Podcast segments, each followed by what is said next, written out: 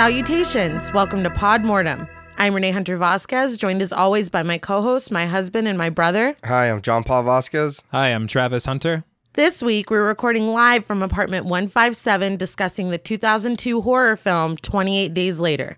This film was directed by Danny Boyle and written by Alex Garland. It was well received, even earning a spot at number 7 for Bloody Disgusting's 20 must-see horror films of the decade. Bloody Disgusting went on to call it not only a zombie movie, but a political allegory and a humanist drama. 28 Days Later is often credited with reanimating, no pun intended, the zombie genre. After this film came modern zombie genre staples like the Dawn of the Dead remake, Shaun of the Dead, Zombieland, and even books like Pride, Prejudice, and Zombies and World War Z. Although not technically a zombie film itself, 28 Days Later is nonetheless undeniably important to the genre. So what did you guys think of 28 Days Later the first time you saw it? I remember watching this movie and really enjoying it. And I mean, you can clearly tell by watching the movie that it's old, like the way it is. But I think it gives charm to the movie. Like it's like it. I feel like it looks like it's supposed to. There is nudity in the movie. There is. But I don't think it's tasteless. I mean, it's... No?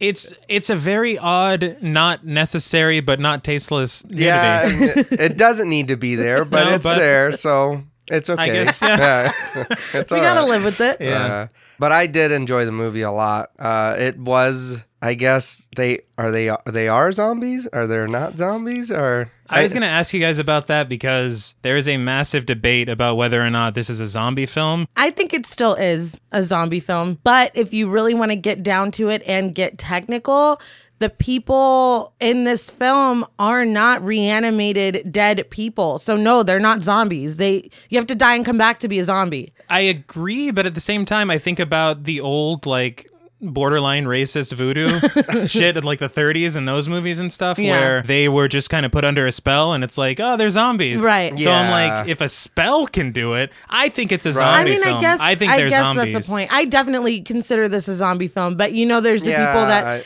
push their glasses up their noses and hit you with the actually. And I mean, I didn't see them die. That's interesting. Oh, I guess I fell asleep during that part. It's like, no, we get it, but to excuse me, Professor. The heart of this film, I think, is a zombie film. The first time I watched it, I remember just being kind of blown away by it and thinking that it was absolutely horrifying. And I think that goes in with what JP was saying about the way that it looks. Yeah. It was shot, a lot of it, on digital cameras. And so it has this weird motion. It's got odd. It's like gritty. Yes. Yeah. It's grungy and just, but it fits it so well. Yeah. But it also makes you feel like you're there because there's a lot of claustrophobia. Yeah. Definitely. And this came out in what, 2002? Mm-hmm. So I'm 11 years old getting the shit scared out of me by probably arguably one of the more horrifying zombie films I've ever seen. And that says a lot about humanity. Yes. Yeah. You know? And again, I'm a sucker for a deeper message hidden inside my horror movies. It's like putting a pill in a piece of cheese. Yeah, I love it. I loved it as well. I mean, I don't know anybody who has seen this and didn't like it. Mm-hmm. But to piggyback on what you said, T, about the humanity of it, that's what always really got me about it. Yeah. And it's maybe unpopular, and the man himself denies it, but I think that Robert Kirkman of The Walking Dead was heavily influenced, had to be heavily influenced by this. 100%. Although he is quoted in saying during an interview when somebody was like, okay, so can we talk about the 20 Days Later thing?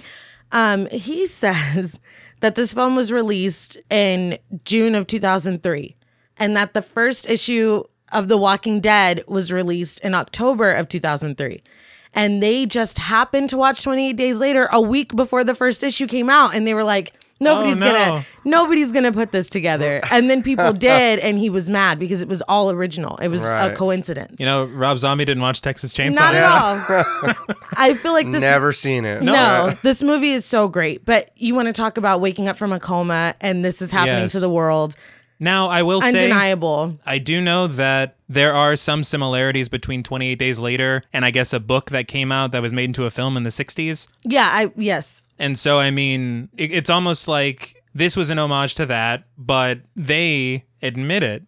I think that's the thing that's where you... That always gets me, yeah. If it is an homage, say it. Yeah, just say that, you know, hey, look, I was influenced by this, whatever. Don't just, no. Nothing wrong with that. I made that up by myself. What's 28 Days Later? I don't know. But, you mean next month? And my thing is, and Mr. Kirkman, if you're listening, I'm sorry, don't sue me, but... No. And we enjoy your work. I do think it was influenced. My point that I wanted to make was I loved The Walking Dead. Even before the show, I loved the graphic novels. Right. I would get every issue when it came out. I mean, obsessed with it. Then I watched the show. Show's not good anymore, but it used to be.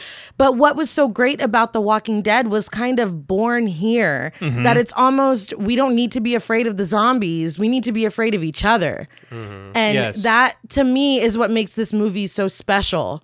It really takes the genre to a new level for me. No, I agree. And the other thing is that why I consider it a zombie film is how many shows, how many films pretty much use this model. Oh, yeah. You know, it's a virus. It's, you know, more something along those lines. And also, when you look at the Dawn of the Dead remake, there's way more of 28 Days Later in the Dawn of the Dead remake than the original Dawn of the Dead film. Yes. so it's That's like, funny. This Definitely. Is a zombie film. Yeah. Now, before we infect this film with rage, we would like to issue a warning for spoilers. Podmortem is a very in-depth podcast, and in thoroughly discussing horror films, we have no choice but to spoil a thing or two. If you don't wish to be spoiled, go watch the film, then come back and enjoy the show. If you've already seen the film or don't care about spoilers, then let's free the chimps. So the film opens on numerous videos of people running, screaming, fighting, protesting, rioting. There's images of police brutality, war, fire. The film is set in 2020. We pan out and see that everything is playing out on several TV screens. A chimp's head is hooked up to like electrodes, I guess. Are they trying to see what makes the monkey tick? Excuse me, a chimp. I'm sorry. Yeah. I guess. Watch There's out. A difference. I apologize. I think they're seeing how the brain reacts to the images. So it's like a Clockwork Orange. Yeah. All right. Yeah. But we pan over to reveal through a surveillance monitor that we're at the Cambridge Primate Research Center, which doesn't sound good. No.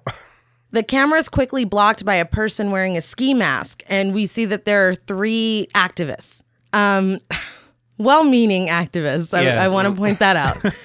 They swipe a card to get into the room with the chimps. And the chimps are all in these very small containers. Like, they can't even stand up all the way. And they are not happy. And who would be? Yeah. No, yeah. They're screeching. They're hitting the walls. They're pacing around. But the activists are looking around and taking pictures. And they finally, in the back, reach that first chimp that was hooked up and... you know, Clockwork Oranging it. And they're intent on freeing the chimps. There's two men and one woman. And all's going well until a researcher in a lab coat walks in on them. He runs to the phone immediately and tries to call security. But one of the activists stop him and they basically just tell him to shut up. The researcher is begging them to stop, saying that the chimps are infected and they're highly contagious. Now, at that, I'd be like, that's it. What now? Yeah. And can I just ask, what is the end game here? Like, we rescue these chimps and then what? Take them to our apartment and just have like a sitcom situation, just hanging out with a bunch of chimps?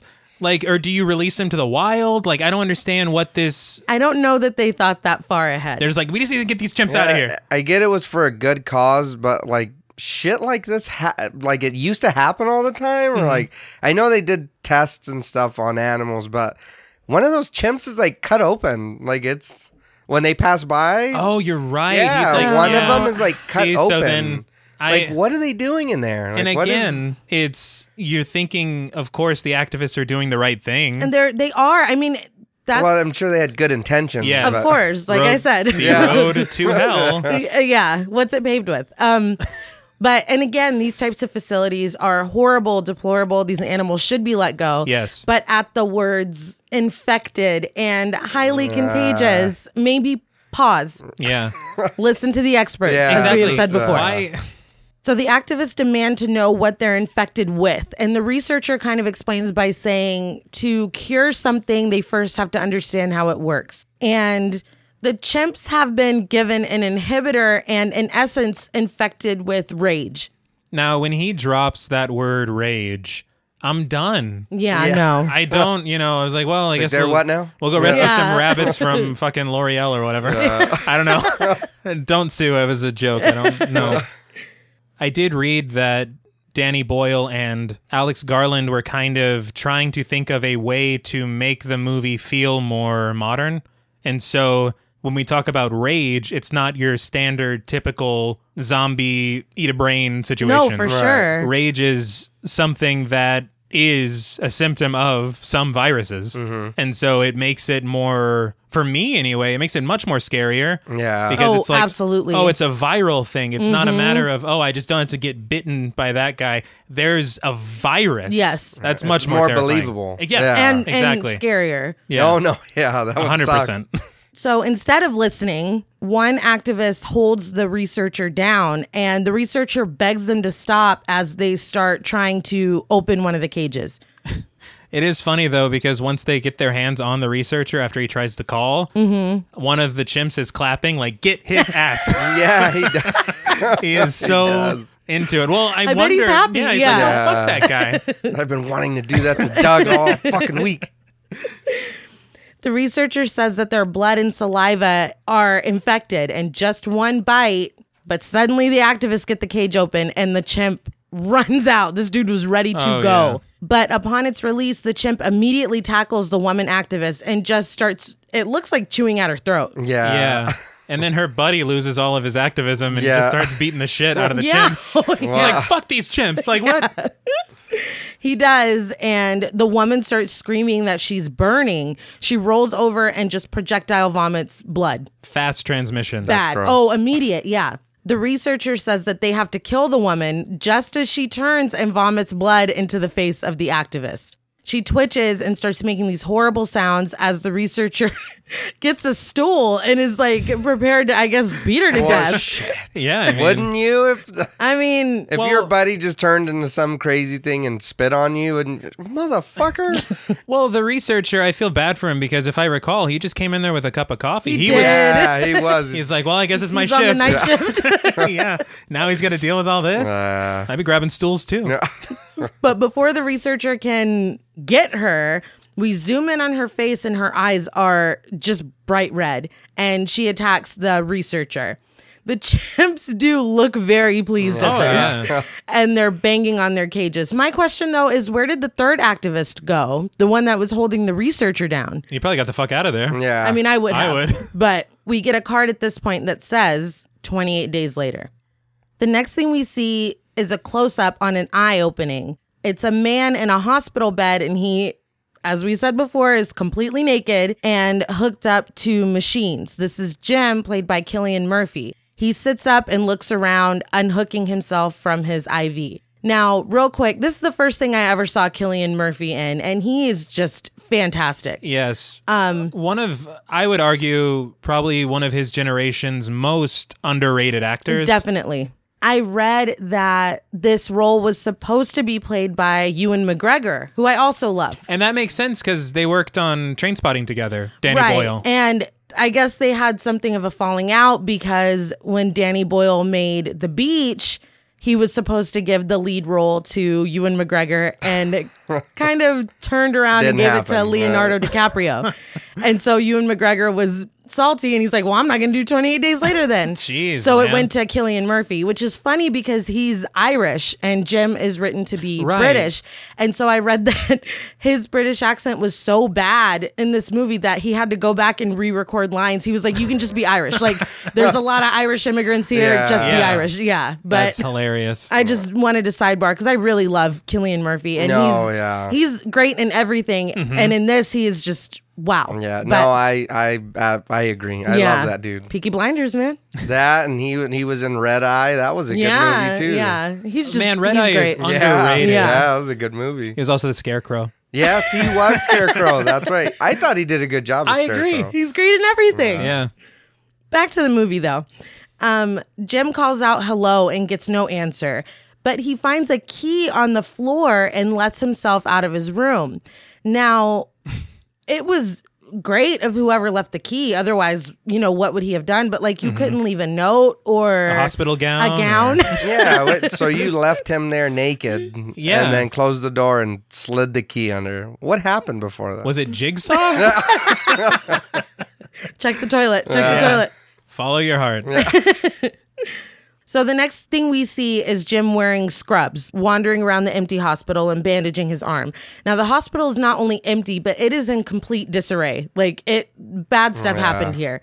He goes to a row of payphones, and they're all off the hook. He tries them all. Nothing. He yells, hello. Nothing. Two things. One, if you see on the side on the door, it says, don't open, rage inside. No, I'm just kidding. But... Jim's a cop. Yes. The other thing about this is that this is when I first noticed the interesting cinematography of this movie with this gritty, almost hazy aesthetic once he's walking through the hospital. It's almost dreamlike. Yes. That is very fair. A horrible dream, to be sure. It's almost nightmare-like. Yes. But Jim comes upon a broken soda machine and guzzles down a Pepsi and then takes a few sodas with him inside a plastic shopping bag. Very odd product placement here. We see it more later. Yeah, he drinks. He's like, this is refreshing. Well, he doesn't. I do, though, like that they did this because I feel like if this was any other movie, they would have just like kicked the can, or they would have he's thirsty. He just lets you know. Yeah. But specifically Pepsi. Well, I mean, it's there. Why not drink it? The next shot is this beautiful aerial shot of him outside looking very small and very alone. We get a nice skyline shot of a completely still city with boats still in the water. Jim is walking down an empty and littered street, still calling out hello. And it's a bunch of these sad and isolating shots of him just wandering alone in the city. It is so fantastic. The interesting thing about this is I saw in Cinefix that they originally had scenes filmed in the hospital and on these streets, and they were littered with dead bodies. But they decided to do this more isolated, just lonely cityscapes. It's much more effective to me. It sounds weird that it's scarier without the dead bodies. Yes. No, but it is scarier without, because you have no, like, what the fuck is happening? Well, if there's dead bodies and, you know, something happened, and it's like, oh shit, there's a massacre or something went wrong. Yeah. There's nobody. You don't. That's even scarier. Much it's like, scarier. Where the fuck is all the people? What happened? Yeah. And isn't it much more iconic to have 100%. This empty London? Yeah. Even if it doesn't logistically make all that much sense, it's way cooler. And also the music is great. And it picks up tempo as Jim starts picking up pieces of paper on the steps and putting them in his bag. Which I didn't really know what the papers were, but it looked like money. Oh, that's right, he did. Yes, it's money. He did pick up money, which honestly, no, I would too. And I get it. There's nobody around, but what if you run into somebody, or what if something happens, and then now you have all this money? No, for who's gonna question you where you got it? I thought it was. Matter. I thought it was what we're about to see in a second. That's what I thought he was picking up. And also, he needs to buy more Pepsi. He does. Yes, and He finally finds a newspaper declaring evacuation and huge letters across the front. And oh my God, I would be so scared. That would suck. But finally, and this is what I thought he was picking up, he comes to a structure that is completely covered in handwritten flyers and notes of goodbyes and notices for missing family members. And you can tell by his face that he's finally like, fuck. Something really horrible happened. It's very emotionally effective. Thinking of all the people that left those notes. I did read on IMDb that this was filmed around the same time of the September 11th attacks. Man. Oh, shit. And so when it was released, people were like, how dare you use that imagery? And they were like, no, we fucking... Oh, man. We made this at the time it happened. You know, it wasn't anything about trying to pull on that. If anything, he was pulling from other, and that's the other thing, this movie pulls from so many different world conflicts and tragedies as a form of, I guess, inspiration that adds to that human element of this movie, because it's not a matter of, oh no, we're just making a bunch of stuff up. It's like, no, some of this stuff happened. It didn't happen like this, but it did. But as Jim walks away, the camera zooms in on the picture of a boy, of a child. Finally, Jim comes to a church. And when he enters, we get this like amazing shot from behind this huge cross looking down on him. It's striking. He goes up the stairs and sees written on a wall in huge letters, "Repent, the end is extremely fucking nigh." Now, that's amazing, but who the fuck did that? Yeah. How does it goes back to my whole thing about people like writing shit on blood and on the walls. It's like, it's a great visual, but it makes no sense. Not really. But still, it's a great visual. But from his view on the second floor, illuminated by the stained glass window, we see that the pews are completely full of dead people. So before this, if I were Jim, I'd be like, wow, I've been wrong my entire life because this is the fucking rapture. Yeah. But then when you see all those bodies, you're like, shouldn't that be a pile of clothes? Because they should have been raptured out. So I guess it wasn't the rapture, and this is proof. Jim says hello, which is the only thing he's said so far. And two men immediately pop up from the pews and look at him. They look very excited to see him. Yeah, they do. Like, say, oh, pizza's here. Pizza? No, for real. Yeah. The funny thing is that all of these dead bodies and whatnot, they were actually, there's no dummies here. These are all extras. And they were just all laying down. Yeah. Oh, man. They were. I wonder how much they got paid for that. I know how much they got paid for that. Oh. It's going to blow your mind. They were volunteer college students. I read on IMDb, but I also heard that they were paid each with a cup of tea. Get the the budget wouldn't allow. You get to say that you're 28 days later. I was zombie 23. I'm at the bottom. I will gladly drink that tea. That's amazing. Suddenly, there's a pounding on the door down the hall from Jim, and a priest bursts through the door, stumbling and coughing. He's making guttural noises and twitching, and he comes at Jim. And Jim's like, oh, hey, you know. Jim backs away and eventually hits him in the head with his bag of soda cans and knocks him down. Power of Christ compels you. Yes. He runs away as the priest starts crawling after him. But as he runs downstairs, we see more people from the pews rise up and run after him. As Jim sprints outside, we see someone dash out in front of him, like across the camera. But it's getting dark now, and the people from the church are gaining on him as he's running. We suddenly see someone with Molotov cocktails taking out the pursuers as Jim yells for assistance, and they're fucking nailing them. They let them up. Fucking bullseye. And then they were just running on fire, too. Like, that's even scarier. And excellent stunt work there. Yeah. I gotta call that out, too. The Molotov slingers are two masked people who catch up and run with Jim. The masked saviors set bombs and hide with Jim on the side of a building. We get quick shots of the empty city before a gigantic explosion takes out cars, windows, and the gas station pumps. There were so many cameras that captured this explosion. I didn't know if it was real or not, so I had to look it up, and it was real. They really did. Man, it's explode huge. A petrol station, and I read on IMDb that they signed all the permits, they got all the permissions to do this, but they didn't alert the police. It was unintentional. But the police were like, oh shit, and they sent like crews, and they already had a crew there to put it out and everything. Oh my gosh. And so IMDb said it took like 4 hours for Danny Boyle to straighten it out. Oh man.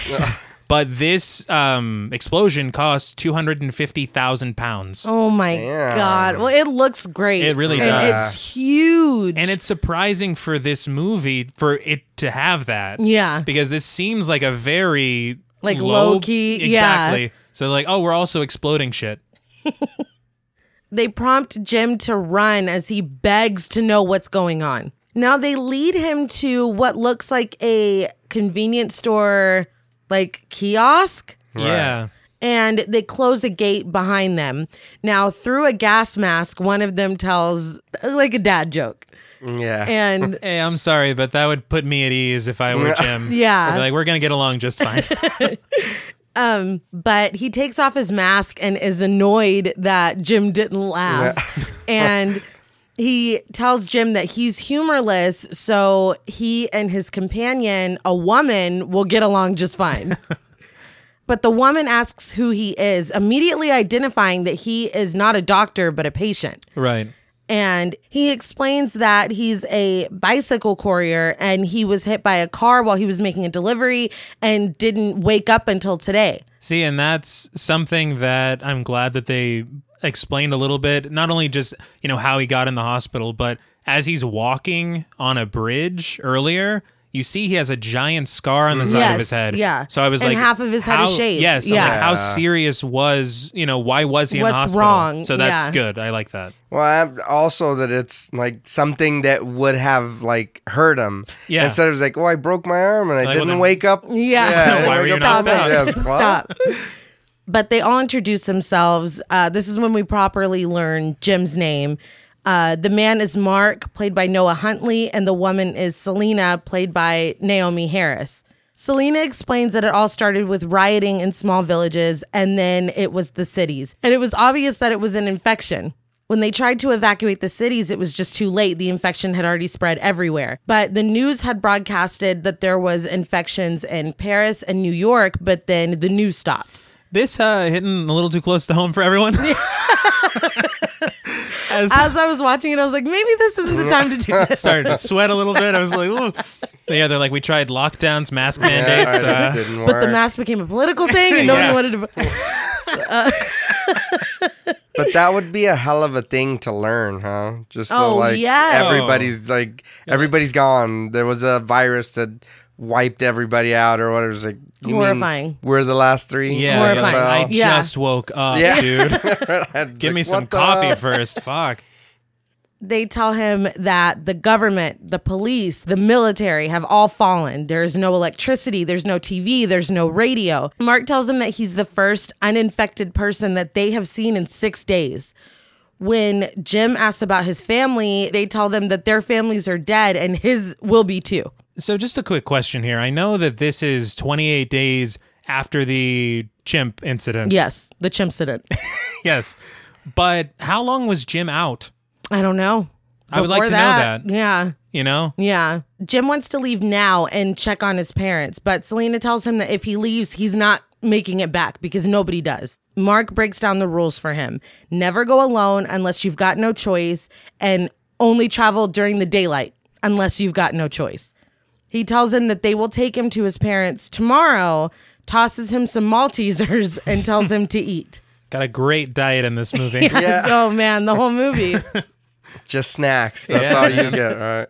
Hey, at least we have something to look forward to, right? As promised, they take him to his parents' house in the morning. Selena tries to tell him that if anyone is in there, and he cuts her off, and he's like, I understand. Mm-hmm. And it's like, fuck, I would not even want to walk in there. No. But they go inside and the house looks nice and neat, and Jim climbs the stairs but covers his nose and mouth against the stench. And, you know, we all know what's coming. Mark tries to stop him, but he won't be stopped and goes into his parents' bedroom. In the bed are his parents' dead bodies holding each other, and on the nightstand are pills and wine. In Jim's mother's hand is a picture of Jim as a child. He takes the picture and covers them up with their blanket. So this is a lot. Yes. Yeah. It's very heavy. It's hard to watch, but they could have put some pants on. Well, I mean, I think if you're going to kill yourself, I think that's the last. You know what I mean? It's like, I don't know. Yeah, I mean, that's true. I came into this world. I'm going in the afterlife with fucking jeans on. It's not come happening. And eat me. I'm going to sit here naked. But on the back of the photo is written, Jim, with endless love, we left you sleeping. Now we're sleeping with you. Don't wake up. And Jim weeps. Understandable. Yeah. Oh, yeah. I mean, at least his parents didn't turn, but that's still pretty sad. I feel like, I mean, I don't know. Because in most zombie situations, they would have busted in there and found them as rain-filled. Yes, and he would have had to put them down or resented someone for putting them down. Yeah. But, and Selena does point out that he should be grateful that they went peacefully. Now, there was something that was cut. According to the shortlist, there was a subplot, I guess, with Selena's family, where you kind of learn about her story a little bit before the situation. And her story is that she had to kill her entire family. Holy shit. It started with her parents, and then she went to go check on her little brother and found that he was also infected. So her saying that seems like a little nod to this thing that was cut. And if honestly, that makes more sense for her character as we go on. Absolutely. For her viewpoints and the way that she conducts business. Like that makes sense. But Jim is not grateful that they went peacefully. Mark, though, tells him a story about he and his family trying to buy their way onto a plane, having an idea to go try to get on a plane and get the fuck out of here. And he says apparently 20,000 people had the same idea. He was holding his sister's hand and ended up losing grip on her. And at this point, realizing that the soft floor that they were walking on was actually bodies that were being trampled. There were infected in this crowd and everything got real bad, real fast. He climbed on top of a kiosk and saw his father's infected face and says, Selena is right. You should be grateful. Yeah. Which I'd be like, fuck. Yeah. Like, can I handle, like... Can I grieve? Yeah, exactly. Like, Jesus. Can you give me 5 minutes to grieve? I feel like, I don't know, it's always weird to me that the knee-jerk reaction to something tragic happens and someone's like, I've also had some tragedy. Yeah. It's like, can this person please have their own moment? Let me just sit in this for a second. Give him a second. Yeah. Although I can see the value in, I know this is bad, but it could be so much worse. True. But you got to give people a minute before they're ready to hear that. And this would have been a good place for Selena to tell that backstory. Absolutely. But she changes the subject completely and says that they don't have time to go back to that kiosk. They have to stay here. Jim offers them his room upstairs, but it's like, doesn't it stink up there? But Selena's like, no, it's safer for all of us to sleep here in the living room. The next thing we see is a sweeping shot of the city as the sun goes down. Now, bad transition. Odd choice. Yeah. Odd choice, because in the upper left corner, we see Mark's mouth, and then we pan up from the city to the living room. It was just a weird choice. I think it would have been a lot cooler if they did that same thing, but Mark's jaw isn't hanging over the entire proceedings. When I was watching it for the show, and your sister was, were you doing homework? Yeah. And I had told her, I said, why is his face like that? I was like, just wait a minute. Like, it'll make sense. It's distracting. No, because it looks like a mistake. Yeah. And then it pans up and you're like, oh, okay. But for a second, you're like, I get it. But I mean, you're right. They could have got that same effect without having his face there for what, like 10 seconds or something? Long pan, dude. But Mark and his jaw and Selena are sleeping, and Jim is pacing around in the kitchen. He lights a candle and is looking at photos of his parents and his mom's book of recipes. And it's really sad. He thinks of his parents as being in the kitchen with him, and we're kind of seeing it play out like it's a home movie. It's very effective, and it's like the saddest thing on the planet. It's really, really sad. But suddenly, we see someone outside of the house, and one infected person busts through the window, and another one drops in from the skylight in the ceiling. It's like, was this a planned thing? Fucking Kool-Aid Man? What did it? Is it Jim's light? Jim's candle? Yeah, I think so. But they were like, right there. Yeah. Oh, yeah. It's like when... It's like when the light's on at Krispy Kreme and you're like, hell oh, shit. Yeah. They tackle Jim, and Selena and Mark snap into action and take them out. Mm-hmm. Jim recognizes them as neighbors, and Selena is not here for the nostalgia or the anything. She wants to know immediately if he was bitten or if he got any blood in his mouth. And he says no, but Mark is cleaning his arm, and we see an open wound that is just pouring blood. It looks brutal. Yeah, no, it's bad. He keeps trying to wipe it, but Selena notices, and he's like, wait, but she immediately fucking chops him up with her machete. Like, immediately. Yeah. Didn't even think about it. No. I thought at first that she was, like, trying to cut his arm off, and then I was like, oh no, she's, like, cutting his head off. No, you're done. Yeah. You are no longer with us. But then after murdering, I mean, how long have they been traveling? We don't know. Yeah. But no, nothing. She calmly tells Jim, go clean up, go get dressed. Well, they said that you have what, like 10 seconds? Well, yeah. But she says more will be coming soon. And she starts going through the cabinets for supplies and pulls out a Pepsi. It's like, you know, Mark may be dead, but at least we have this tasty refreshing beverage. Ice cold. Fucking 80s rock starts to play. In the next scene, they're traveling at night. Jim and Selena are walking through the city because the house obviously is no longer safe. No. But Selena explains that she killed Mark because she could see by his face that he knew he was infected. Mm-hmm. And like you said, John Paul, they have between 10 and 20 seconds to kill someone before they succumb. And she makes it clear that she will do the same to Jim in a heartbeat. That's like, not very long. Cool. I mean, no, not at all. That's why she was like, bye, Mark. Would you keep going with her? What's my other option? Part of me would think about going it alone. I wouldn't. I'd stay with her. I'm not going to lie. I just got to make sure I don't get bit. Yeah. Hey, well, I mean, I guess she's putting you out of your misery. Yeah. So, I mean, maybe I would go. But she says that Mark was full of plans, but obviously plans are pointless. Staying alive is as good as it gets.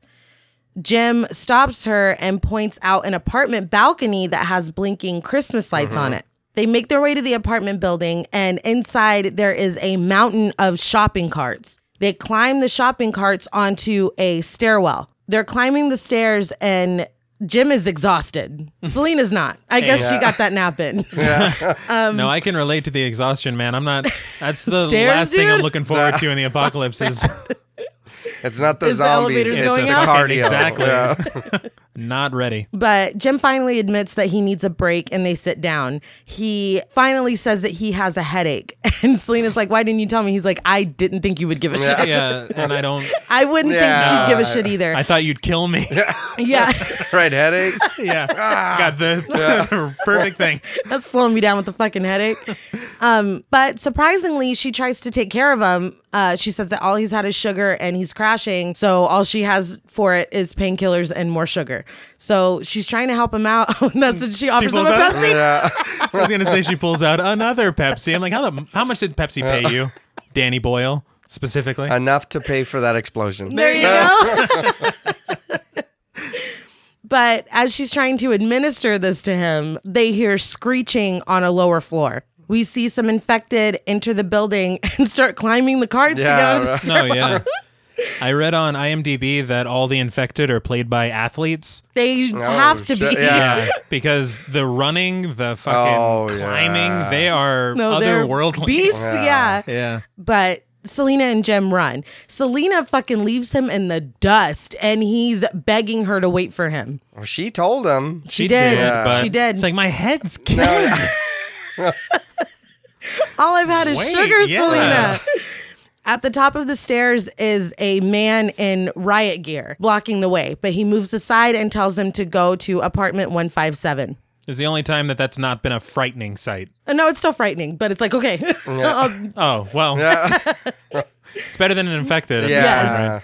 But they go by, and the infected slam into the riot shield, and Jim stands by with the bat. Selena runs to the apartment and bangs on the door. But the man in the riot gear makes short work of the infected. Like, he doesn't need any kind of assistance. Nope. Jim joins Selena as she screams at the girl inside the apartment to open up. And the girl just asks for her dad. Now, at this point, and we went over this in Annabelle. I don't know what this thing is called, but...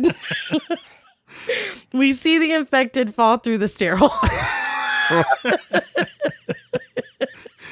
As he's falling through the stairwell, he's like breaking up on re-entry. Like, it's really bad. And that thing's just called the stairwell now. Yeah. It's the stairwell. Tell me a better word for it, please. At Blood and Smoke, at the Podmortem. Any architects out there? We can... What is the stairwell called? The man says to let them in, and the girl inside immediately opens the door. They all go inside, and we see the blinking Christmas lights in their window.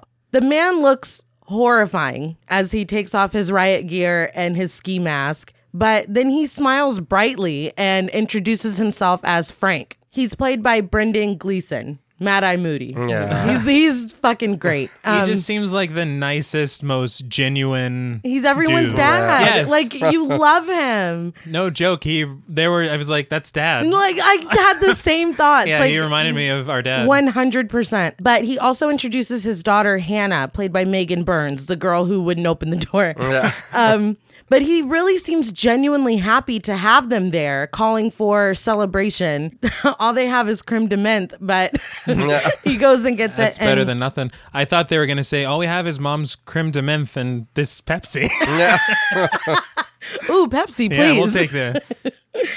Hannah's a little less inviting than Frank is, very but fair. They all cheers with the creme de menthe and they cut the Christmas lights. Later, Jim is shaving and cutting himself. Yeah.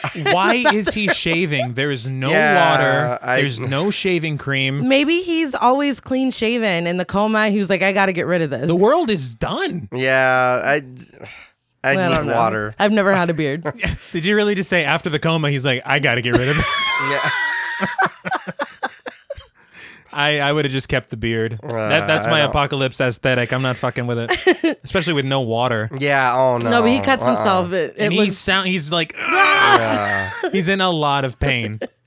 But Frank comes to the bathroom and explains the procedures of dumping the poop bucket out of the window in the morning. I could never. I would just be holding it in. I would just be really uncomfortable. Eternity. Yeah. Not with all that Pepsi and the Maltesers, man. That's true. Frank offers Jim and Selena the guest room, and Jim tells them that they're not together and he'll take the living room. He goes into the living room to talk to Selena, and Selena ascertains that Frank and Hannah need them more than they need Frank and Hannah. Frank literally just saved your life. 100%. So at this point, I was like, why would she even say that? I was a little annoyed at her as a character because I'm like, what have you done for them? She doesn't care what she's done for them. So you're just like, I'm better than you, man. Yeah. Like, what the fuck? I'm faster than you. You're older than me and you have a kid, so you care about that kid. You're not going to... She's eyes on the fucking prize. Well, she's prize eyes on the prize. Dog shit. I'm staying alive. All right, Bee Gees. Yeah. But Jim says that they're good people, and Selena's like, that doesn't matter. What matters is if they're going to slow you down, because if they do, she'll leave them behind in a heartbeat. She's just making it known. Yeah. Jim is like, well, I wouldn't leave them behind. And Selena's like, well, that's going to get you killed. As she leaves to go to sleep, Jim thanks her because he knows that he would be dead if it weren't for her. And she's just like, sure. You saved my life. All right. Yeah. In the morning, Frank takes Jim to the roof, which he has covered in buckets. Jim notes that they're all empty, and Frank says this is because it hasn't rained in 10 days. And he levels with Jim. They can't stay here. Just a couple of things here. One, I love the Dutch angles. Mm-hmm. I think they're really, really cool. The thing is that oftentimes I find them pretentious, but in this movie they feel like surveillance, like you're like a fly on the wall. Yeah. Like voyeuristic exactly, almost. And it just fits so perfectly. The second thing is that I read that Danny Boyle got into an argument with the people on set during this scene because he told them to get 100 buckets for the rooftop. And they did, and 100 buckets from really far away looks like 10 buckets. And so he's like, no, we need 1,000 buckets. And so they got 1,000 buckets. Oh, my God. And that's why some of them are like fucking laundry baskets. Yeah.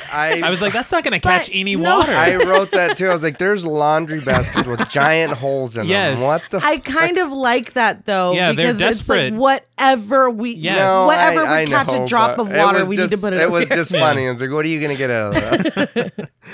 But later on the balcony of the apartment, Frank shows them a radio broadcast. This broadcast is given by soldiers. It is a recording, but it tells them to go to the 42nd blockade, promising salvation and the answer to infection, which my ears would perk up at that. No, my ears I'd still be scared. Yeah. My ears would perk up, but only in that I think that this is a cult.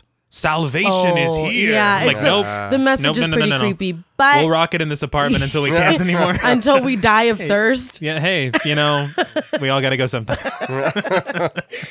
But Frank's like, we can take 2 or 3 days to get up there. And Selena's like, hold on, what's this wee business? Yeah. Frank confesses that sound carries in their apartment, and he heard what she said last night. And she's right. They do need them more than they need Frank and Hannah. But if they left alone and something happened to Frank, Hannah would be alone. Right. Selena's not trying to hear it. She points out that it's just a recording. Those soldiers could all be dead by now. Frank says that they have to go to be sure. Selena says that they could die trying. Hannah speaks up that they could also die here. Well, yeah. And that they're wrong. They all need each other equally. And the cities clearly aren't safe, but this might be. She's got the right mentality, but I'm still thinking culty shit, man. I'm not. Yeah, but I mean, the pull of more people, I think, is undeniable. I mean, depending on who you are. At this point. Not in real life. Fuck that. Yeah. No. Stay at home. We're dying of thirst. It's fine. I'll be fine. The next thing we see is everyone in Frank's cab loaded up with supplies and leaving. As they go, they pass rubble and dead bodies. They come to a tunnel, which is the direct route to where they need to go. Jim loudly protests that they should stay in the open, not underground, even if that means going the indirect route. 100%. Yeah. I completely agree. Yeah. Selena and Frank do not, though, and they do go into the tunnel. Now... There's a huge group of stopped cars, and Frank tells them to hold on as he drives over the pile of cars. That was a lucky shot. Yeah. Yes. The car is shaking and jostling, and soon everybody is laughing. And we get these moments of them in this horror and misery, like finding some humanity and finding some humor. But this is just it was a very cute, like, 2 seconds of them laughing as the car's going crazy. For me, that says a lot, again, about the human condition. Yes. They're in the worst possible situation, but they're still finding some levity here. Even if it's for a second. The perseverance is admirable. Definitely. But as soon as they drop down back to the road, they get a flat. Short-lived. Yes. Yeah, it's not really somewhere you want to be when shit's going down. No. And even Jim's like, huh, isn't this... It's like, all right, Jim, we know. We don't need that. You didn't want to come in here. They all get out to change it, and Jim hears something, and everyone pauses as the sounds get louder. Suddenly, hundreds of rats rush at them, and poor Hannah is the one actually under the car getting, changing the flat. No, yeah, that sucks, but I would be grabbing a few of those rats because that's dinner. At this point. Yeah. Rat and Pepsi. Exactly, There you go. Don't tell Pepsi. Selena realizes that the rats are running from the infected that have entered the tunnel. They heard all that jostling and they were like, I'm sorry, what? We see their shadows and hear their screeching. And Selena, Jim, and Frank physically lift up the car because they don't have time for the jack as Hannah is replacing the flat with fucking lightning. She's incredible. She's a beast. I have changed a flat in calm conditions. This is, and that sucked, but this, good Lord, I couldn't even imagine. No, she's a beast. I think she's, what, 15? Something like that. Yeah, she's a kid. Yeah. She's awesome. Most kids suck in the apocalypse. Yeah. This kid, good job. And there's more, I want to talk about that a little more later on. Okay. But in the nick of time, thanks to Hannah, they get in the car with the flat changed as the infected slam against the car. Now, Jim leans out to taunt them as they drive away. And it's like, don't do that, Jim. This is usually where the car would break down. Yeah. Or they snatch him out. Exactly, yeah. They're fast as hell. Yes, yes. But the infected give up. So it's like there's still some intelligence there. They're like, they're in a fucking car. We're not going to start shaking their fists. Talk about fast food. And now for my favorite scene in the film. Yes. Selena tells Frank to stop at a store. They cautiously go inside and find it fully stocked and completely empty of infected. They go on what I can only describe as a delightful shopping spree as AM 180 by Granddaddy plays. Perfect song, perfect scene. I love it. It's so nice. And they didn't need to grab that rat. They didn't. Yeah. So, I mean, just hold on a little bit longer. But we have Frank educating Jim on alcohol until Jim gets bored and wanders away. Selena, we finally see her let her guard down and get excited over Terry's chocolate oranges, which same. But they're all happy. They leave with full baskets. Frank leaves his credit card on the counter. And it's just... you don't need it. That's an incredible moment. I love it so much. But they drive away, leaving their 4 empty carts behind them. And we see them go past what looks like a painting of a field of flowers. I was going to ask about that. It really did look like almost stained glass. Yes. Yeah. But that is my favorite scene in the whole movie. It's incredible. What snack would you grab? Terry's chocolate orange. Pepsi, duh. Yeah, of course. Right? Who's paying us? Who's paying the bills? Right. So after the amazing shopping spree, they run out of gas and stop next to a truck at a rest stop. They all get out except for Hannah. as per Frank's instruction. Mm-hmm. Yes. Frank siphons gas from the truck, which just looks awful. I bet that tastes gross. Yeah. Oh, yeah. So he's siphoning it from the truck. Does that car... I would imagine the truck runs diesel. I never thought of that. You know? Does their car also? I have no idea. I never thought of that. I don't know. That's just speculation. I know shit about cars, dude. Well, it shouldn't. But, right? Yeah. Jim goes inside because of a sign boasting cheeseburgers. Now, I don't know if he's actually going for the cheeseburgers or if he's just trying to get away from Selena for 5 minutes. Do you hear what he says when he's heading inside? He goes, it's like going on holiday with your fucking aunt. Yeah. It's like, that's specific. She's like, Jim, where are you going? Yeah. He's like, cheeseburgers. Fuck. Please. But as soon as he walks inside, he's immediately struck by the smell. There are pots of old coffee, plates of old food, and dead people everywhere. Mm-hmm. Including a woman and her baby lying on the floor. Jim calls hello, as he is wont to do. That's his catchphrase. And a kid comes at him pretty viciously. And part of me wondered, I couldn't find any confirmation, but was this the kid that they zoomed in on his picture at the beginning? You know, that would be very interesting. Because they zoomed way in on that boy. There's a moment of recognition almost. Yeah. I don't know. That's my own speculation, but I thought that might be interesting, but he laments what he has to do, but this boy is a monster. Yeah. Well, I'm licking my finger, checking the wind, and I'm hitting a home run with this kid. I'm sorry. Jim holds the kid down with his foot as the kid is fighting and screeching, and the child yells, "I hate you." Yeah. That's right. And that's the first time we've heard any of these infected really talk. Now, what is this, Day of the Dead? Yeah, that kind of confused me some. Yeah, but the thing is it's a rage virus. I mean, I don't know. Yeah, but none of them... No. Don't you think any one of the other ones would have been like, I'm going to kill you? Yeah, or, I don't know. I just thought that was very odd. Why didn't you talk to me? Why didn't you talk to me? And Jim how specifically? Rude. Or society? Get some help. Jim swings. The next thing we see is Jim walking outside, wiping off his bat, and he refuses to tell Selena what happened. Frank gives the can to Hannah to fill up the cab. Now, this is what I had wanted to talk about. There is such subtlety in this of Frank having Hannah change the flat, of Frank having Hannah drive the car over, Frank having Hannah fill the car with gas. It's like he's been teaching her how to survive, and now I might not make it. Let's put these skills to the test. And she's doing a bang-up job. She's doing a fantastic job, but I feel like any other movie would be like, all right, now we practiced for this. Yeah. Do you remember how to fill up the... Like, it's so subtle that if you're not paying attention, you could almost be like, why is he making that kid do everything? But he clearly said, if something happens to me, she's going to be alone. He's preparing her, which I thought was really cool. Right. To me, and on that point, I think it's kind of speaking to their relationship as well. Yeah. Because I don't know how long the mom has been out of the picture, but they have a very clear partnership. Yes. They work together, and they work well together. Yeah, they do. They stop for a picnic, and we get another moment of them letting their guard down while they're eating. Frank notices a family of decidedly not infected horses running around and points them out. And I was just so struck by how soft and green the grass looked. Yeah, it looked great. Our grass... What grass? This is Paradise City, where the grass ain't green, but it is crunchy. I noticed that too. I was like, damn, that grass looks good as shit. It looks so soft. Jim and Selena go for a walk, and she admits that after seeing Hannah and Frank together, she was wrong to think that staying alive is as good as it gets.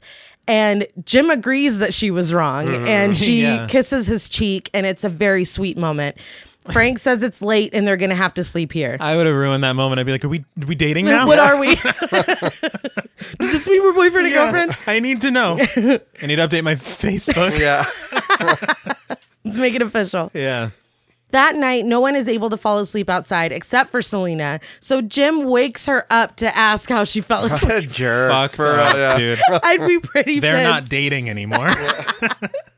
But she's really cool about it and says that she has Valium and gives Jim the bottle. And Jim says that they can have two apiece, but Frank won't take any, and he won't let Hannah until he relents and lets her have half of one. The next thing we see is Jim waking in a panic. He's alone.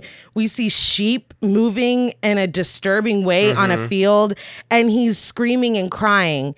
And we finally see that Jim is just having a nightmare. Frank soothes him and he goes back to sleep. Frank is the best. He's just the best. It's very sad here because Jim lived this before, basically. Yes. So it seems like they're saying his fear right now is to be that again. Losing them. Yeah.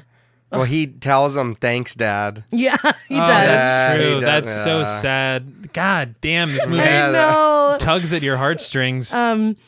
But later, Jim wakes up as he did in his nightmare, but to them honking the horn. They're like, get up. He sleepily gets in the car, lamenting that he slept through breakfast, and they hit the road. We get shots of them driving down empty roads, and they're listening to that radio broadcast again. It's the same broadcast. Yes. I'd be like, dude, Frank, you got any... Turn it off. Got any Radiohead or... Like, any new Radicals, Frank? Well, maybe they're just trying to see if it'll change. Or, true. I mean? If it stops broadcasting, then it's like, oh shit, something happened. But it is boring. It is. No, yeah. I agree. They finally come to Manchester, and the camera pans up to show that the entire city is burning. Mm. It looks crazy. Yeah. Before I was reading on IMDb that when they did this shot, if you look closely... You can see police lights from them having to stop traffic them going into the shot. But I tried to look for it and I couldn't really see it, but it says on there it's like people use a magnifying glass, man. Yeah. It's like, just let the movie. God damn. I thought that was funny. But the shot is cool. Yeah, it looks great. But they finally arrive to the 42nd blockade. Everything looks deserted. They get out of the car.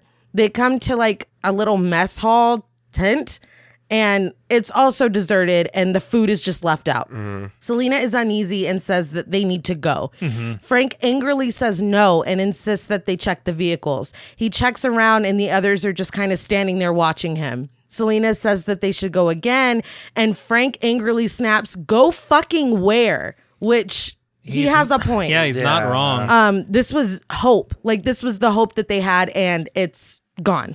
And it speaks to him as a character, because honestly, he's had such a level head this entire time.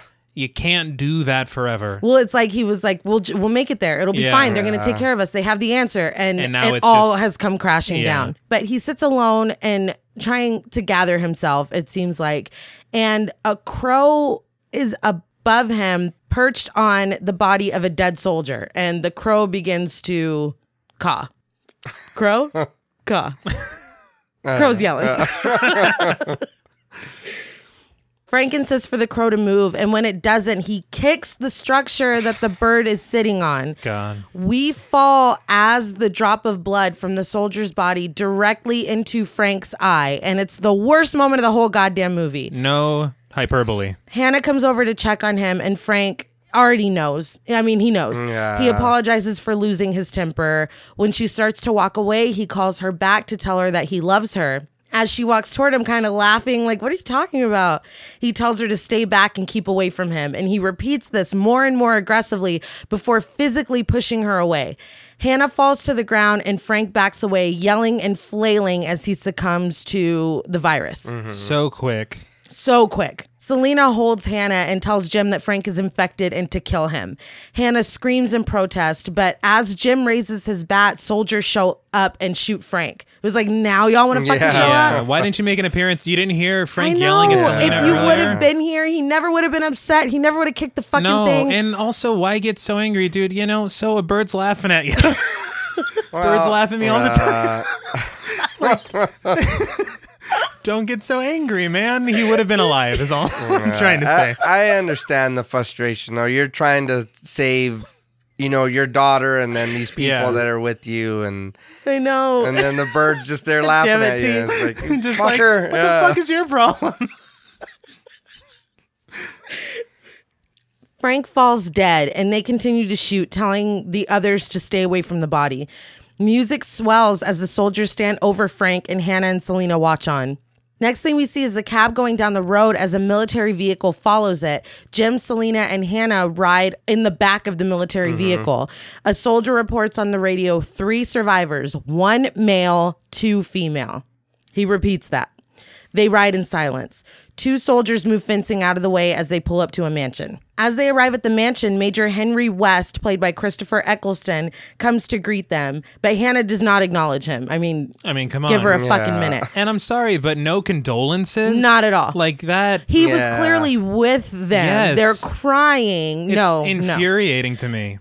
Major West tells them that they have clean sheets and hot water for showers. This dude really harps on the hot water that they have. Like, I think later he calls it the first step towards civilization, which is a lot. I mean, he's not. Well, how's the water pressure, though? Yeah. It can be hot, but... Yeah, I mean... Hannah begins to cry as they all go inside. The next thing we see is Jim's ass as he's taking a shower. Dude, literally in my notes I wrote, that's about enough of Jim's ass. I read that Cillian Murphy is completely nude or shirtless for 30% of this film, which seems like a lot. That's a bit much. I mean, it is. Through the window, Jim can see soldiers joking around and driving Frank's cab in a circle, which would really piss me off. It's like a fucking frat house situation. I would be very upset by that. Yeah. In a bedroom, Hannah is sleeping as Jim and Selena discuss their fucked up situation. Selena finally breaks down and cries. Jim says that Hannah's strong and she's going to cope, but Selena says she doesn't want her to cope. She wants her to be okay. She was okay when she had Frank, and that made Selena and Jim okay too, but now everything is fucked. Jim kisses her, and she kisses him back, and it's passionate for a moment before Selena just gets up and fucking leaves. Yeah, I was a little confused by that. I mean, think about it. She's finally letting her guard down and getting close to these people, and one of them is dead. Why the fuck would I want to fall in love or get close to this dude? No, right. I mean, I get it. So they're not dating? Change your status back. God damn it, this is getting... Just played it's complicated. All right, fine. The next thing we see is Jim talking to Major West outside, and Major West says that they must be disappointed after hearing the broadcast. He says they do have the answer to infection, though, but it's not what he imagined. And he says that they're lucky because the fire in Manchester caused all the infected to flee, and the surrounding areas are just teeming with them, but they're safe here. And then he rubs Jim's head like he's a child before walking away. I was confused because I was like, you guys look about the same age. So what's with the hair tussle? It's like, you, all right, champ, we're going to save you. Maybe. Yeah, don't do that. But they could have gone to high school together. Yeah, it's like, well, even if you graduated the year before me. Even if he's just a little older than him, it's like, don't do that. No. It was pretty... do that. Played off pretty condescending to me. Yeah, don't do that. But Major West takes Jim on something of a tour as he explains the safety of the flat field, which is equipped with landmines and tripwires as well as fences. No infected are going to get in here without them knowing about it. Major West says their real duty, though, is to rebuild and start again. He takes him inside to see the boiler that gives them the hot water. Thank the Lord. So proud. Yeah, and they go into the kitchen where the cook... I use the term loosely. Yeah. Jones, played by Leo Bill, is whipping up a surprise. Could not look happier. He's very happy. He was born to be in the kitchen. Yes. Yeah. After the charming tour, Major West takes Jim to the backyard to meet another soldier named Mailer, played by Marvin Campbell. Mailer runs toward them, and Jim jumps back before the soldier is stopped by a chain around his neck. Major West explains that Mailer was infected 2 days ago. They knocked him out, chained him, and kept him alive to learn about the infection. Mailer projectile vomits blood, and Jim is like, has he touched anything? Yeah. They like to do that a lot. Yeah, that's about it. Yeah. Well, Major West says, in a way, he's taught him that he'll never bake bread, plant crops, or raise livestock. I could have fucking told you that, Major. No. But he's futureless, basically. He does say that Mailer will eventually teach them how long it takes the infected to starve to death. Now, that is important. It is. But at the same time, this is a genuine cause for concern. Do you guys remember when they had the zombie tied up in the prison on Walking Dead? Interesting. Yeah. That happened before this, right? Nay? Or could it have been? Same time. Yeah. Same time. Okay, good. Yeah. The thing that I thought was weird too, though, how did the little boy talk to him? But I don't know. I'm not sure about that either. But now this guy can't be like, unchain me, bro. What are you doing? Was that a plot line that was dropped? Like, fuck it, forget it. Forget we had him talk. But the other thing is that West closes the door and leaves Jim outside. Leaves Jim outside, and then Mailer rushes at him again, and then Jim's like, nope, and goes back inside. I will say, though, and I did want to mention the actor's name here, because the look on Mailer's face as he looks at Jim, he looks so fucking miserable. Like, it's so sad. Like, I know this is a rage virus, but the misery in his face was just really, like, striking to me. But the next scene is dinner. And Major West enters the dining room, and the men are singing, waiting for their food. Selena, Jim, and Hannah are seated at the table. Major West unveils that among their usual canned food, Jones has made omelets in honor of the guests. They all watch as Major West toasts to their new friends with a big bite. He promptly spits it back out. The eggs have gone bad, and Jones thought that extra salt would cover the taste. Wouldn't it make them sick? Yes. The taste aid doesn't, you know, it's what comes later. He's like, the food poisoning is so going to be worth it. Like, it's going to so be worth it. At least it was seasoned well, right, guys? Those good salty omelets. But it did not cover the taste. It did not. Major West orders that they get rid of it and asks Hannah if she knows how to cook. And Hannah ignores him. The men express disappointment until one optimistically points out that they'll have eggs again once everything goes back to normal. But another soldier, Farrell, played by Stuart McQuarrie, speaks up with the bleakness. Humans really have only been around for a blip, he says. And if we were to all die out, that would be a return to normalcy, which I don't think is what that soldier meant. In all fairness, Farrell's not wrong. Farrell is 100% really right. He's speaking to my nihilistic, you know. But Major West shuts him down. In a really belittling sentiment, he says that all he can ever remember seeing is people killing people, and that's all that is happening now. So we're already in a state of normalcy, which is not true. But it's a great commentary because he's saying, how is this any different? You know, and the thing is that we've grown to consider this normal.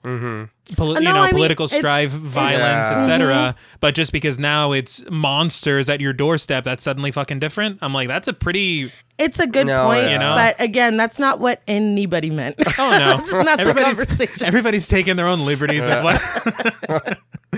Open for interpretation. Suddenly we get a shot of an infected person running to the house. It's so random. Yeah, no. I was like, did anybody else see that? It's very jarring. And didn't he just say they were safe? Yeah, he did. He said we would know. Yeah. Well, I guess they know in a minute. Yeah. But back at the dinner table, they're sitting in an awkward silence until Selena points out to Hannah that she's not eating. When she says she doesn't want to, Major West tells her that she must, which I'd be like, can you stop fucking talking to me, dude?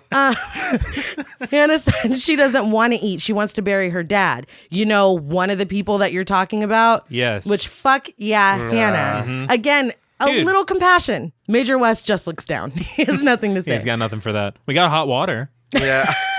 Are you going to take another bath? Yeah. Suddenly, there's an explosion, and all the soldiers spring into action, but Major West remains at the table. She's like, great leadership. Lead from behind. Yeah. All of the outside lights go on as the men yell, running out into the yard. Outside, there's a bunch of infected coming. Yeah. Like, they... I don't know if they smell fresh meat. I don't know, but... They smell that omelet. Yeah. Jim... Is that salt? Yeah, damn. Yes, please. Jim watches pretty horrified from the window as the men shoot all the infected. Some of them a little too excited. Yeah. But the men finish them off and come inside to see Selena standing holding her machete. Corporal Mitchell, a real piece of shit, played by Richie Harnett, is smoothing his hair back and telling Selena that she doesn't need that anymore. He's here to take care of her now. He's trying to put on the old Wiggum charm, but it falls flat. So did he get hard from killing the zombies? Jesus Christ. He kind of seemed like it. I'm not even going to lie. But he takes her machete, and when she tries to get it back, he grabs her. Now, Jim goes after Mitchell, but Mitchell just knocks Jim fucking flat. Yeah, it's like a judo thing. Yeah. I had to rewind it because I was like, did he pull a gun on him? Yeah, I was like, what happened here? They're all military. True.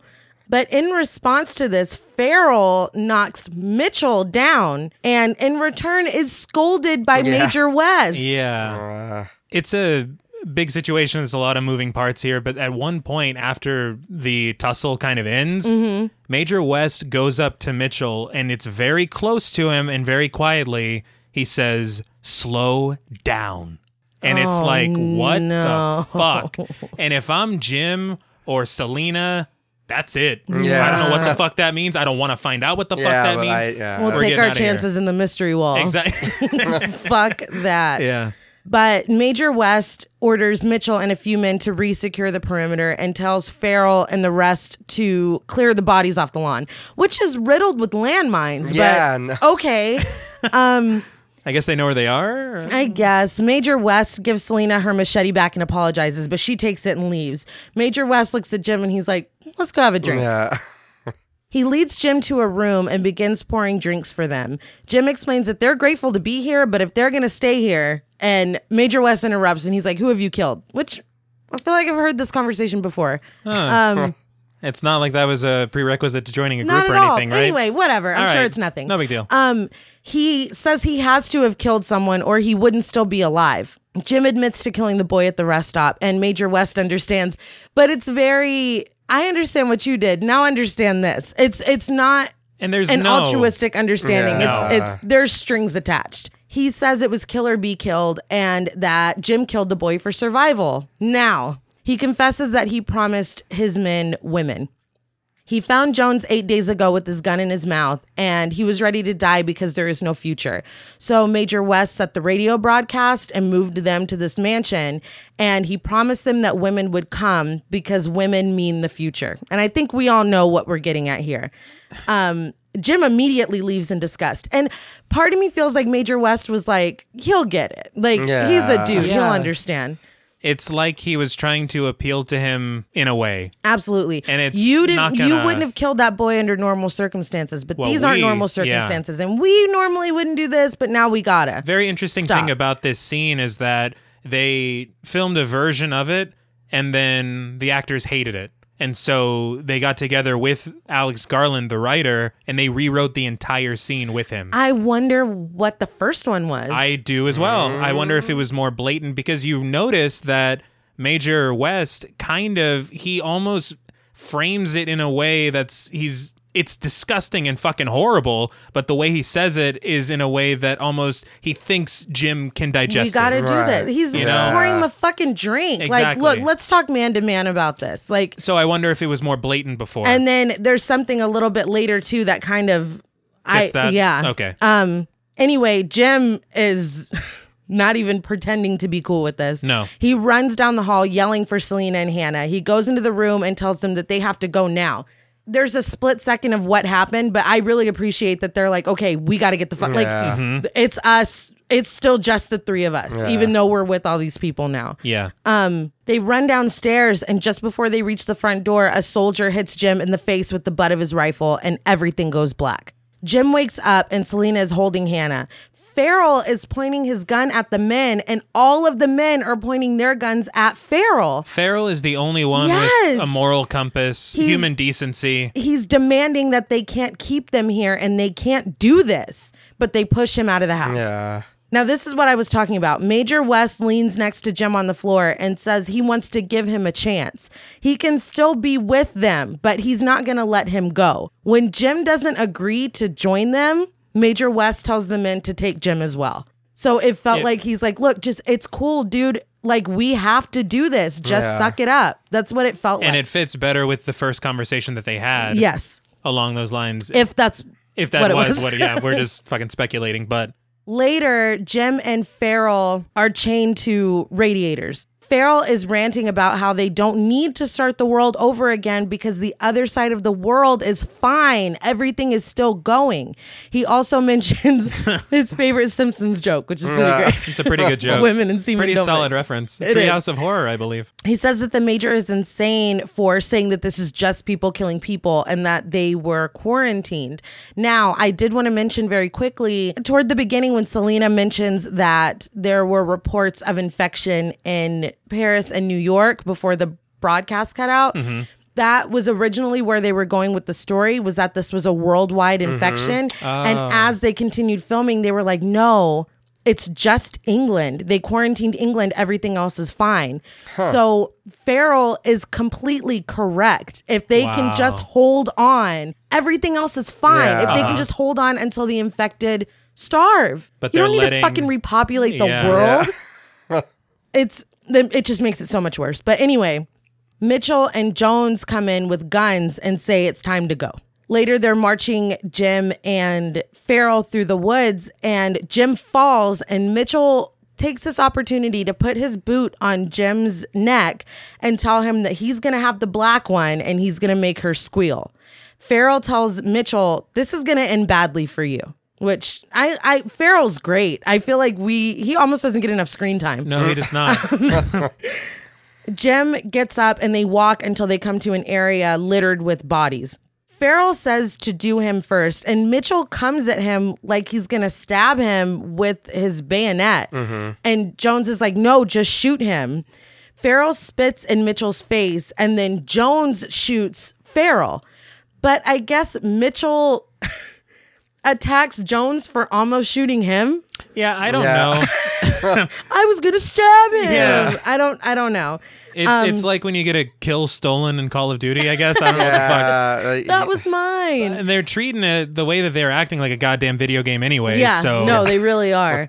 But Jim takes his opportunity and takes off. They realize he's gone and they run away searching for him, but Jim was hiding right there amongst the bodies. So did he just leap into the, into the mound? And also, whose body? What are all those bodies? I wanted to bring that up too. Is that people that they've taken over there and that they didn't agree with? Because they marched them directly there. You know what I was wondering is they took the mansion. What if there was already a group hanging out there and they just fucking slaughtered them? Or anyone that didn't agree with them, they just took them out there. I mean, who knows? Although there were women in the pile. So that doesn't really fit in, I guess. So maybe they're infected. I'm very confused. Maybe they're the infected that they cleared off the lawn. Maybe. Who knows? With them, who the fuck knows? Yeah. But while they're off looking for Jim, Jim comes to like the wall, the barrier, and jumps over. And when he lands on the other side, he's shirtless. And I was like, what the hell just happened? But like my natural habitat. I was like, what the fuck? But Mitchell and Jones spot Jim's shirt on the wire lining of the wall. And Mitchell's like, oh, he's as good as dead. But Jim runs through the woods, falls, and then looks up at the sky and sees a plane going by.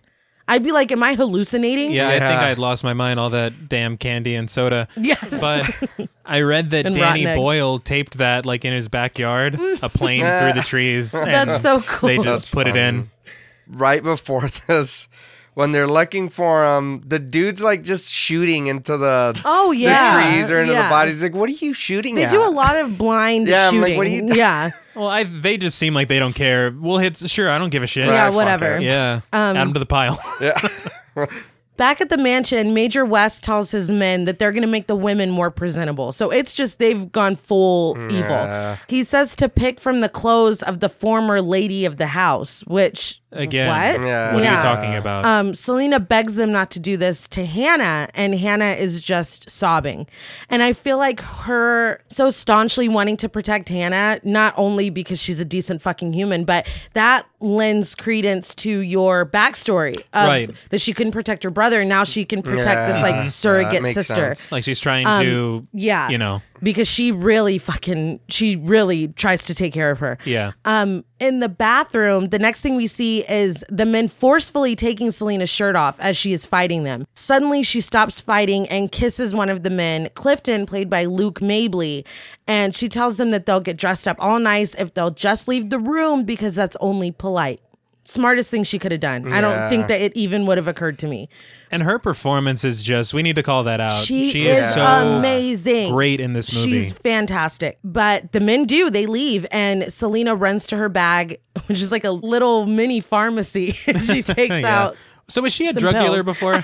No. Oh no, wait. She I didn't even say that. She was certified, I think, as a chemist. Right. She tells Jim, a pharmacist. That. Yeah. But she takes out pills and she tells Hannah to take them. That might be how she knew that Jim was a patient and not a doctor. That makes sense. Damn it. That's smart. Yeah. See, this movie's so smart. They don't hit you over the head with it. Okay, anyway. But Hannah asks if the pills are going to kill her, and Selena says, no, they're just going to make you not care. Clifton bursts back in, throws the pills, and grabs Selena. a siren from the 42nd blockade goes off, and Selena immediately assumes that it's Jim. Why, though? I don't know. She goes, maybe just, Jim! Maybe just hope. Yeah, I guess. I mean, they got nothing left. Well, yeah. If it was an infected, they wouldn't have done it. True. No, the infected are gonna. Then the next shot, he's like, he's fucking cranking that thing. Outside, it is now pouring rain. Back inside, Jones tells Major West that they thought Jim would be dead since he went over the wall, as all the men are rushing downstairs to go to the 42nd blockade. Mm-hmm. Like you said, Jim is working that alarm. So did the rain look fake on Jim's face? Or was it just, okay. Yeah. No, it's like hyper, like really, I don't even know. I don't know if they filmed it with a different camera or something. I don't know. Because the rain looks real. It looks crazy. Everywhere else, but for him, it looked very strange. But the men arrive and, like you said, John Paul, just start shooting blindly. The camera pans and we see Jim hiding behind one of the vehicles. It's like a really cool shot. Mm-hmm. And as a soldier with a very unfortunate haircut, I don't know. It seems like a prank. They're on boys like will be boys bullshit. That's what it looked like to me. Shaved his head or something. It looked weird. They need a cook and they need a barber. But once he comes around, Jim is gone. And the soldier glimpses him above now. Jim's a fucking ninja now. He studied the infected. And as the soldier climbs the ladder, Jim hits him in the face. And Major West later finds him dead, sitting up in a vehicle. He tosses him out like trash. Wow. And tries to start the vehicle, but sees that the wires have been cut. Infected people start advancing on the vehicle, and Major West shoots them and runs away in the rain. Some naked. Don't know why. I mean, they were probably like, there's been penis, there's been man ass. We got to give the guy something. If we don't, we're going to be really upset. Just odd. Back at the mansion, Selena and Hannah are dressed up in the dresses that the men have picked, and they're sitting there. Clifton blows a kiss at Selena, which, like, just gross. Stop, dude. Back outside, Jim stands above the backyard of the mansion, and with the gun that I'm assuming he stole from that soldier that he killed, he shoots Mailer's chains, breaking them. I wanted Mailer to give, like, a that'll do nod or something. Since they can talk. Yeah, I know, right? See, again. Yeah. Only when they're young. You know, kids learn second language is very easy. They'll be like, thanks, Jim. Runs inside. Back inside, Jones thinks he hears gunshots and Mitchell goes to investigate. Hannah tells Selena that these pills are working and she doesn't feel sleepy. She tells Jones that the others have been gone a long time. What's he going to do if they don't come back? She thinks they've been killed. She's like, let's just be clear. I was like, Hannah, you legend. I know, like, dude. I love the way that she's just like, oh, your friends are fucking dead. Yeah. Fantastic. Jones gets upset and tells her to shut up. And even Selena's like, Hannah. Yeah. But she reiterates, they're dead and you're going to be next. Love it. Suddenly, we see a flash of lightning, and Mailer is standing in the window that Jones is looking out of. Mailer busts in and takes Clifton out. Selena grabs a stoned-ass Hannah, and they run. Jones fires wildly again until his gun jams. Mailer vomits blood onto Clifton's face and just abandons him. Jones drops his gun and runs, and Clifton succumbs immediately. Selena and Hannah get to the front door just as Mitchell and another soldier are coming back inside. Jones runs by screaming, and Mailer follows close behind him. It's like Scooby-Doo. It really is.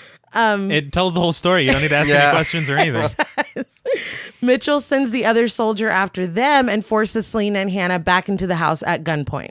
In the kitchen, Jim is watching through the window as the soldier that Mitchell sent after them points his gun at Mailer. Suddenly, Clifton attacks that soldier, and he and Mailer take the dude out. Jones is cowering and crying, hiding in a cupboard. This is when the best song in the film starts to play. Dude. It is so goddamn good. I think it's John Murphy is the composer. Fucking it's incredible. Amazing.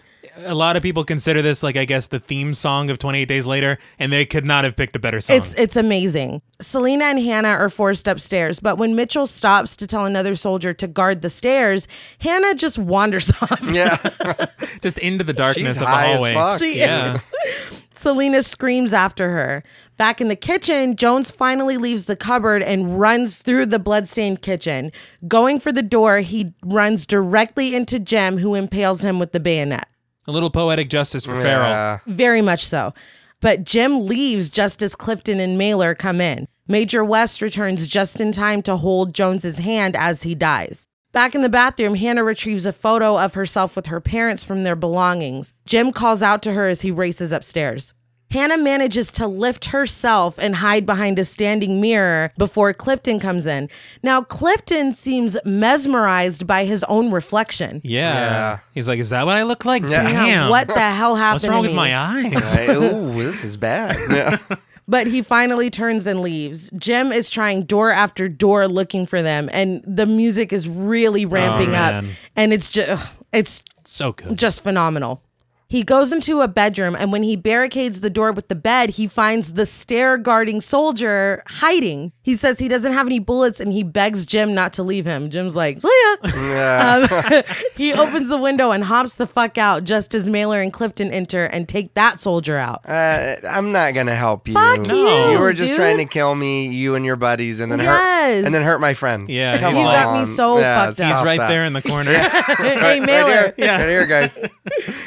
Through a window, Jim sees Mitchell dragging Selena. He opens a skylight and drops in. And Mitchell's telling Selena that it's just them now. They're going to find a nice place and live happily ever after. It's like, fucking no. Stop.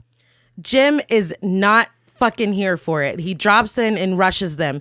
He bashes Mitchell's head into a wall and sticks his thumbs in his eyes until he is dead. It is so brutal. It's the most brutal death that we see. And it's not doled out by an infected. Nobody deserves it more. Oh, 100%. And I read that Danny Boyle filmed Jim in these scenes as he had filmed the infected before. So it's almost demonstrating his change in a way of his behavior. Because it is a drastic change. Because he was very timid at the start and now he's just fucking murking fools. Yes. Oh. And I have more to say about that later too. Okay. Selena cries and grabs her machete. She is crying and shaking, ready to strike him because, as we said, this is infected level violence that Jim is inflicting. Yeah. And he comes closer, and when she raises the machete, he tells her that was longer than a heartbeat. Yeah. That my heart. It hit my heart. Yeah. She realizes he's still himself and she kisses him.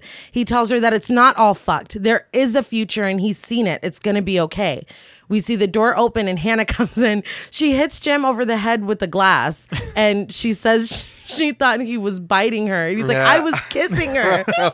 He goes, are you stoned? Dude, very funny. After everything that we've just been through, we needed that moment. Yeah. Get a little romance and a little comedy. You're like, thanks for not making me miserable. Yes, but now back to it because they hear growling. Yeah, unfortunately. They run outside into the rain and open the doors of the cab to find Major West hiding in the fucking backseat. He tells Jim that he killed all of his men just before shooting Jim in the stomach. Hannah takes off in the cab, backing up to the mansion. Mailer, fucking on cue, breaks the back window and snatches out Major West. Selena, he's like, I've been waiting fucking 2 days to do this shit. Selena helps Jim into the car as Mailer murders Major West. Hannah sees that the gates are locked and Jim tells her to just fucking do it. She clicks in her seatbelt and she does. The frame freezes on Selena and Jim's screaming faces as they are thrown forward and everything goes black. Very odd freeze frame here. That was almost the end of the movie. Yeah. And I think it was Fox. They went to Fox and Fox gave them more money to film proper endings. I'm really glad that they did. Yes, because it's like, and then just freezes. You're like, well, what happened? What happened? Yeah. We get another card, 28 days later. Jim is being pushed into the hospital on a gurney. Selena's readying a syringe and performing very aggressive CPR. We see the white word hell on a green field. Yeah. And then Jim wakes up. He is in bed with a fresh bandage on his stomach and he notices that his curtains are gone. We see Selena on a sewing machine sewing her red dress from that night to a big piece of white fabric. We see Hannah lying sheets down onto the grass outside. We get a POV shot of a plane flying over the countryside. It flies over two infected men who are starving to death, and we see one of them die. So it takes 28 days. It takes... It's 28 plus 28. 56. But Jim walks past a bunch of canned food, and when he sees the red dress, he tells Selena, you looked all right in that. Hannah bursts in and says, "It's coming." They grab the fabric and run outside. They lay the last big piece of fabric into place just as the plane begins to come toward them. Their sign reads, "Hello." They stand on it and wave at the plane, and the plane immediately makes a U-turn. Selena asks, "Do you think he saw us that time?" Hannah smiles. Jim looks hopefully up to the sky. And that's the end. He looks so hopeful. And also, the ending was shot differently than the film. I read that the ending is shot on 35 millimeter film as opposed to all the digital. Look so grimy. No, it doesn't. It looks like the world has changed. They're hopefully coming back to some normalcy, some peaceful. I read lives. That I think it was Roger Ebert said that the film was so bleak that at that end he expected the plane to make a U-turn and shoot them. You know, honestly, But we need it. Yes, we need it. We needed that win. It would have been too bleak. Yeah. We needed a very happy ending, and I'm glad we got it. Speaking of endings, very quickly, I wanted to go through because there were three alternate endings. Right. One, besides the freeze frame one. One was them rushing to the hospital, and the bits that we see in the hospital are from that ending. Okay. They rush to the hospital, and they lose Jim. He dies on that table, and Selena and Hannah leave together to try to start over. Yeah. Which, oh my God. No, I don't like that at all. It just hurts. The second one was basically the ending that we got, but Jim is gone. He died off screen. And it's just Selena and Hannah laying down their sign and waving at the plane. Just without Jim. Just without Jim. You need Jim. You need him. He earned it. He busted his ass. Lastly, and this is the craziest one, was, and obviously this didn't get filmed because they realized that it made no sense. Okay. They make it to the 42nd blockade and the soldiers have died. The blockade is blocking that research center from the beginning. Oh. They go inside and someone is holed up in there for, I forgot to mention, they have Frank. They didn't kill him. They just knocked him out and tied him up. He's still infected. They knocked him out and tied him up. They bring him to this facility. They see somebody inside. For 2 days, they beg for their help. You know, he's a scientist, whatever. Finally, after a whole bunch of crap, he tells them that he does have a cure to infection. That part of the broadcast was true. The cure is to... and it reminds me of a Dale Gribble joke, but... he has to drain all of Frank's blood and replace all of Frank's blood with all of someone else's blood.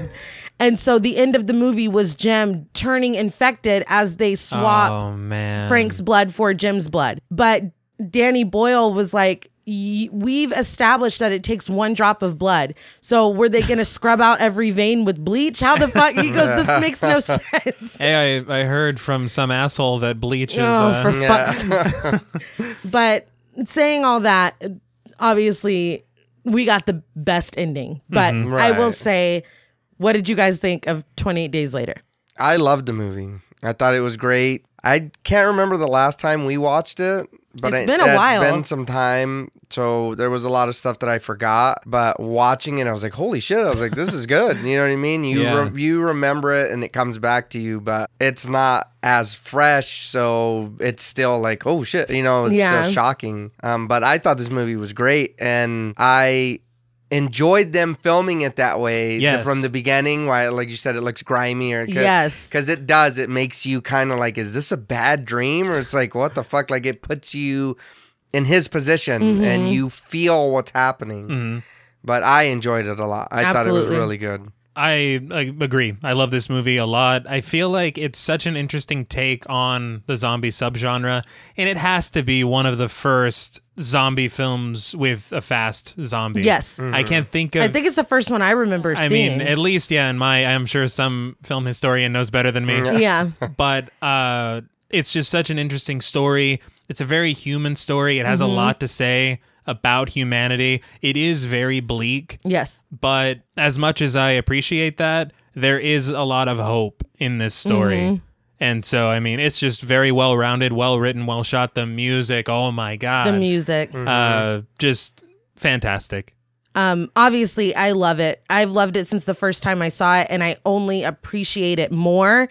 And as I was doing my research for it, and I can't remember where I read it, but somebody had pointed out Jim's subtle quest for a father figure throughout the film. Okay. That he first goes to the priest, mm-hmm. and then it's Frank, and then it's Major West. And then finally, at the end, we see him become his own father figure and make that transformation that we talked about, from the timid Jim to, I gotta fucking handle business.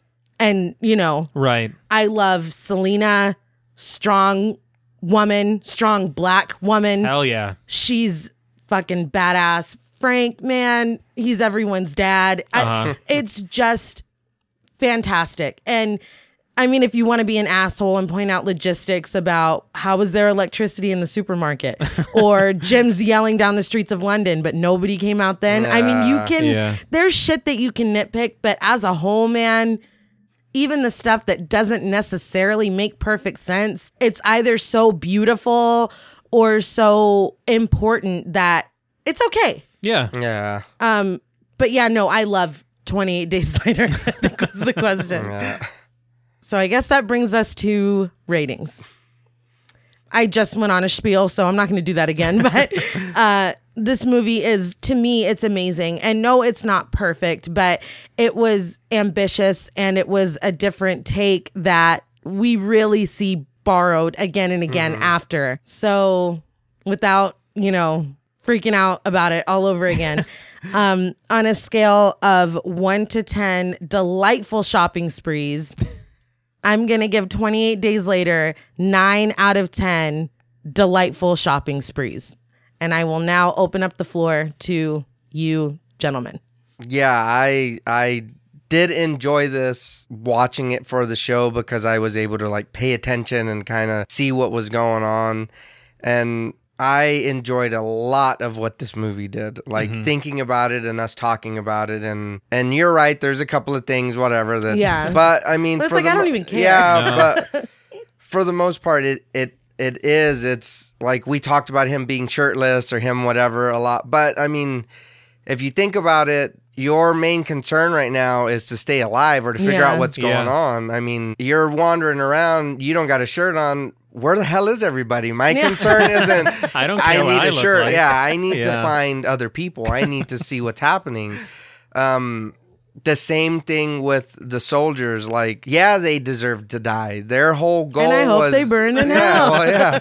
You know, and but it does show that when things get desperate, people do crazy shit. Yeah. Right. Not saying that any of it was, you know, like okay, because none of what they were planning on doing was okay. Absolutely not. But the thing is that people will do that in real life. Uh-huh. Definitely. If something happens, I need to kill my neighbors so that I can eat their food.